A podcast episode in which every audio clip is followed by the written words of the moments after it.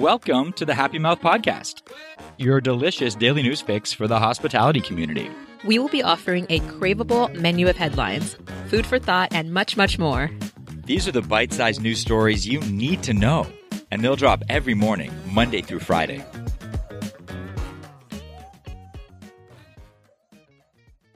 Hello, worlds, and welcome back to the Happy Mouth Podcast, your delicious daily news fix for the hospitality community.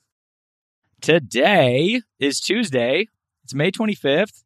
I'm restaurateur Philip Camino, and I'm here with my partner in crime once again, Aisha Arrington. How are you? What up, guys and gals? What up, Philip Camino? Happy Tuesday. What's happening over there? It's living the dream, man. Happy Tuesday. Happy Tuesday. You're crushing it. So many good things going on. For sure. Today, Philip and I will be talking about a unique way to make farming more sustainable. We will be talking about that. Very interesting topic today. A long term study at UC Davis found that feeding cattle seaweed greatly reduces their greenhouse gas emissions, which is great news for, I mean, the planet and cattle producers and the meat business in general. Totally. The emission of greenhouse gases accelerates global warming drastically. Livestock emissions account for roughly 14% of global greenhouse gases. That's about the same percentage of emissions from vehicles. And what are greenhouse gases? Good question. The main gases that are responsible for greenhouse effect include carbon dioxide, methane, which is what we're going to be focusing on today, and also nitrous oxide and water vapor, all which occur naturally within our ecosystem. Very interesting. Each year, one cow will belch about 220 pounds of methane into the atmosphere. This is important to know as methane is 28 times more potent than carbon dioxide in warming up the planet. One way to reduce how much methane cows emit is by making their high fiber diet easier to digest. In 2018, professor at UC Davis Anne Sesnon, endowed chair and the Department of Animal Science, Erasmus Kebreab, conducted a study with his PhD candidate, Breanna Roque. Kebreab and Roque started supplementing a small portion of the cattle with high fiber alternatives that would reduce gases. Brilliant. They added seaweed into the cow's diet and let them snack in an open air contraption that registered the methane in their breath. So, what would essentially be released into the atmosphere. Super interesting study. Their studies show that swapping in seaweed for 1% of their cattle diet could reduce emissions up to 60%. The seaweed inhibits the enzyme in the digestive system that produces methane. Seaweed draws down carbon from our atmosphere, and this process is known as carbon sequestration. So they followed up the study, and this past year, Kebreab and Roque wanted to test if the reduction of methane by consuming seaweed could be sustained over a long period of time. So, for five months, they fed cattle a little bit of seaweed every single day to see what would happen. So smart. I'm such a seaweed fan. Oh, it's great. I love those seaweed snacks. At uh, there's a couple of them at Whole Foods that I get quite often, and also Erewhon has some nice ones too. But just the nice, light, snacky midday. A little bit of sodium, but tasty. A taste test panel found no difference in flavor between the beef and milk of seaweed fed cattle to that of the control group. That's interesting. Very interesting people were basically taste testing the beef and the milk from the group that ate the seaweed as part of their feed and then a group that didn't eat the seaweed. And they found no difference at all within the taste of those two things. So that's good news. Definitely. I guess this brings up some challenges. So, a few things to be considered here as we talk about this. This was a pretty contained study. The first study, it was only 21 cattle that they were able to actually put seaweed into their diet, 1% of the diet became this seaweed additive. One of the challenges would be that they're going to have to farm this specific type of seaweed, this uh, enzyme inhibitor, to feed the cows because as of right now, there's just not enough of it in the wild for a broad application, i.e., you couldn't tomorrow give every single cow in the world this seaweed and inhibit this enzyme. Really, the question is how can farmers add the seaweed into the grazing diet. I mean, naturally they're out in pasture, they're eating grass, they're eating wheat, they're eating, you know, whatever the farmer on that ranch is feeding, sometimes corn. Um, and how does the seaweed get to the property is the challenge. Professor Kebreab and Roque are focusing on that question for their next study. So in the future, Kebreab and Roque are teaming up with the Commonwealth Scientific and Industrial Research Organization in Australia and the James Cook University for further studies. They are also collaborating with Livestock Australia, Blue Ocean Barns to help them in their research. While they have more work to do, they know that seaweed is the answer, and I agree.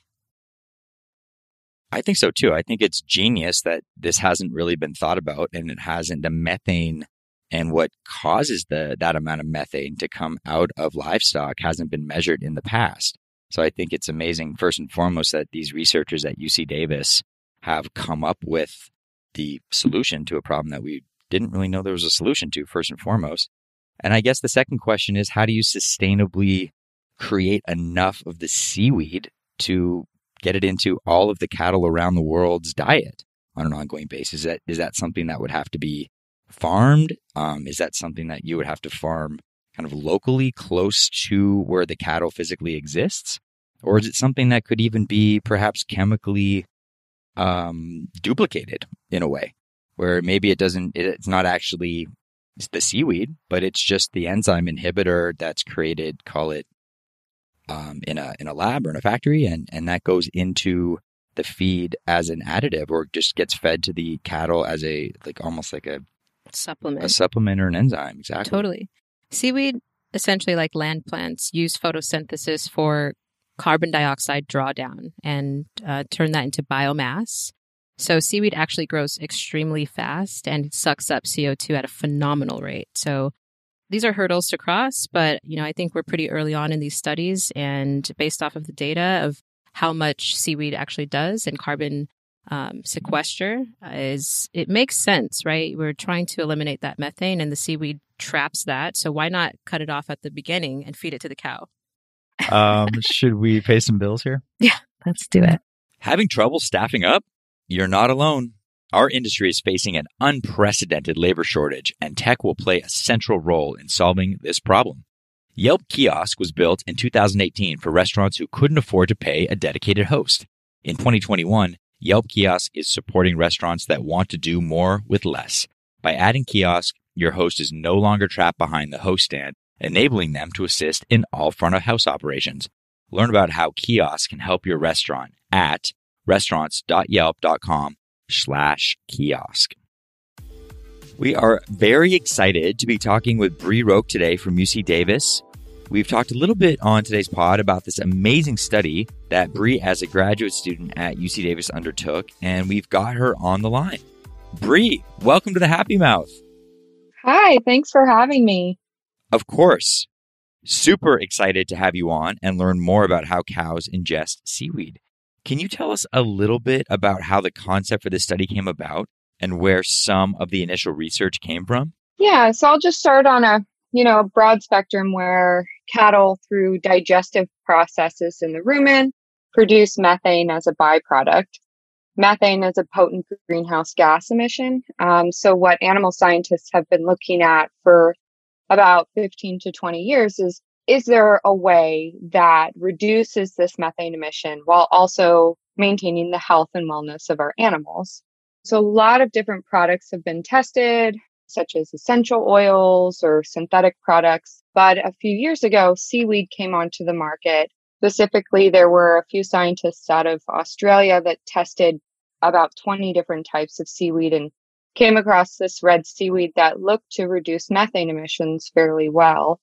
So we kind of piggybacked a little bit on that project and decided to test it in the animals themselves and found really great success at reducing methane emissions while also maintaining the, the health and wellness of our animals. So it's really exciting. It's very exciting. And even a little bit further downstream, I think some of what we had uncovered was that the end product, whether it be beef or the cow's milk, was not affected at all by the ingestion of the seaweed, correct? Yeah, that's correct. So the recent paper that we had just published, we did a um, taste panel at UC Davis with uh, beef animals. And we had three different types of meat. One meat came from animals not supplemented with seaweed. One group was a low dose of seaweed. It was about 50 to 80 grams of seaweed for the animal per day. Uh, and then a, a higher dose, which was around 90 to 100 grams for the animal each day. And we tested the meat um, based on like juiciness, tenderness, overall flavor, and there was no differences between um, meat that came from cattle who were eating seaweed and um, meat that came from cattle who didn't eat seaweed. So that's really promising. Some different types of feed supplements can change the overall structure of meat production as well as some of the flavors. So uh, it was really promising to see, you know, no effects there. That's phenomenal. I know it was a relatively small sample size uh, of something in the mid 20s um, in terms of the actual number of cattle, if I'm not mistaken. How do you scale that up? How does this become something that happens around the world? Yeah, so sample size is a tricky one um, just because of the size of the facility we have here at UC Davis. So we're maxed at, you know, how many other projects are going on versus what we can actually handle. And here we were able to do seven animals per treatment, came out to 21 animals. But to your point, this definitely needs to be tested on a commercial basis. Can we see the same methane emissions and, you know, the same animal productivity on a larger scale? And that has not been done yet. Um, so we are looking into, you know, how do we do this practically? One of the biggest hurdles that we'll have to figure out is how do we scale up seaweed production without depleting our oceans of seaweed. So that is something that's ongoing right now that, you know, I've kind of handed off to marine biologists because uh, I'm an animal scientist, but I do work actively with them to make sure that the product is is of good quality for the animals, um, and then assist with you know any type of scalability issues that I that I can. Very interesting. Is there a world where we perhaps don't actually have to create the seaweed, or perhaps it's the active ingredient in the seaweed that we produce chemically and add it to the feed at a later point? Is there a workaround on this that saves us from actually having to create seaweed farms? Yeah, we're looking at ways to do that. So, the active component in this type of seaweed that reduces methane is uh, it's called bromoform. It's a trihalo uh, methane analog we can get into the way it works, but essentially, bromoform, when it's synthetically made, can be toxic to the environment itself. The way that seaweed produces bromoform is it actually encapsulates it within the cell walls. It's less of an environmental issue when seaweed is naturally producing bromoform rather than if we were to produce it in the lab, if that makes sense. So we need to be very careful on the way that, you know, if we're extracting bromoform and things like that. Um, but there are some scientists looking at, you know, can we immerse this type of seaweed in oil and be able to feed some oils to cattle that are easier to transport or you can feed at lower concentrations, meaning you don't have to grow as much seaweed. Uh, that's the only issue I see with with kind of extracting that the compound out of the plant. And what is some of the feedback that you're getting from farmers, cattle ranchers, uh, folks in the beef industry about this tech? Obviously, there's got to be a high level of interest from that side of professional, someone whose industry is beef and cattle. What are people saying on that side of the fence? It's mostly positive. Farmers really look at this as a practical way for farmers to reduce methane emissions without changing a whole lot about their production standpoint which could be very costly. There are some concerns with feeding seaweed to animals that we're hoping to address over time. One is scalability and the cost of seaweed. Uh, about 70% of a farmer's costs are feed. And so if we're contributing to more feed costs, that's not really going to be practical for farmers to do. So one of the ways that, you know, we're looking into that is with new companies growing seaweed for this purpose, needs to be cost effective for the farmer. The other kind of issue that we're also working around is how do we supply pasture based animals with seaweed? Um, because they're not being fed a diet every day. How do we apply this seaweed supplementation to animals out grazing? And so that's one of the other concern that farmers may have. But overall, a lot of dairy farmers are very interested in this. A lot of feedlots are very, very interested in this just because they've got a more controlled diet regime where they can mix in the seaweed pretty easily. Um, and if it's cost effective for them to do it, a lot of farmers are willing to, you know, improve their environmental footprint in whatever way they can. Does the amount of seaweed you mentioned about 50 to 100 grams, is that affected by what else the cattle is eating? And are they generally eating a sort of grass fortified diet or are they eating other types of products with their diet as well? So diets are regionally specific. What that means is, you know, whatever types of feed are available for farmers to feed, they generally feed. So what we've done, uh, actually in this last paper is we fed beef steers three different diets. We did a high forage, a medium forage, and a low forage diet just to see what the potential for methane reducing power, if you will, for the seaweed on three different diets. And what we saw is it looks like you need a little bit more seaweed to get higher methane reduction in those high forage diets, which makes sense. High forage is fermented into products that are used for methane production. So when you have more forage in a diet, you have more methane. Now, what we saw in the lower forage or the high concentrate diets is you actually need less seaweed to get the same amount of methane reduction. So that's where we saw 50 to 60 grams of seaweed for each animal a day. We saw like 72 to 80% reductions in methane, which is phenomenal. Such a small amount. It's almost nothing. Seaweed is known for carbon sequestering. Was that the idea to capture the methane on the front end as opposed to trying to be reactive with capturing and drawing down that methane? Yeah, so it's kind of a combination of what are products that work at reducing enteric methane through these digestive processes.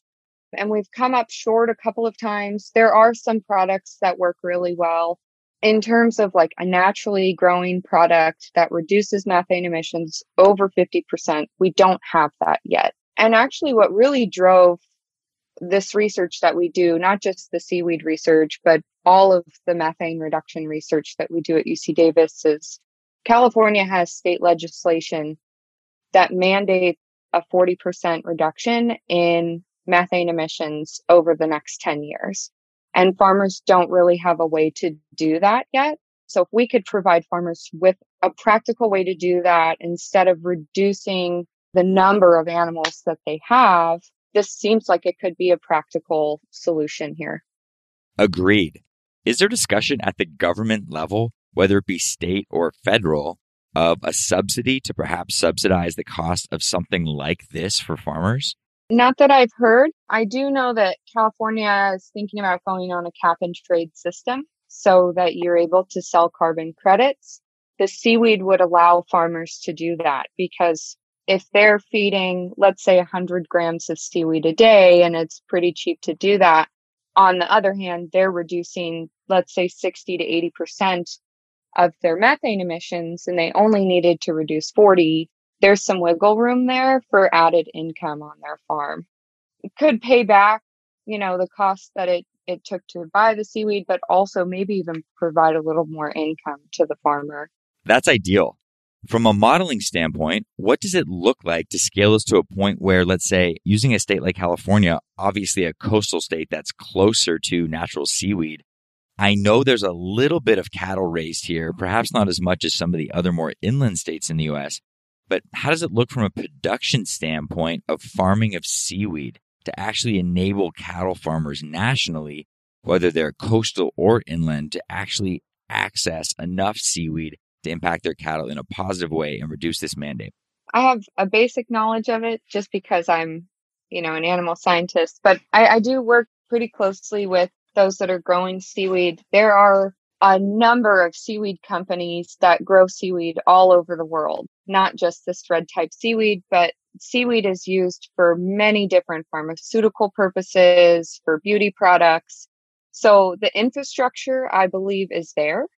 Um, it would just take to grow a different species. Now, this species of seaweed is being tested specifically at the, I think it's UC San Diego, the Scripps Oceanography Lab to see in what types of environments and what types of salinity does this red type seaweed grow best. And what they've seen is it's actually pretty versatile. It can grow at higher or lower temperatures. It's less sensitive to salinity.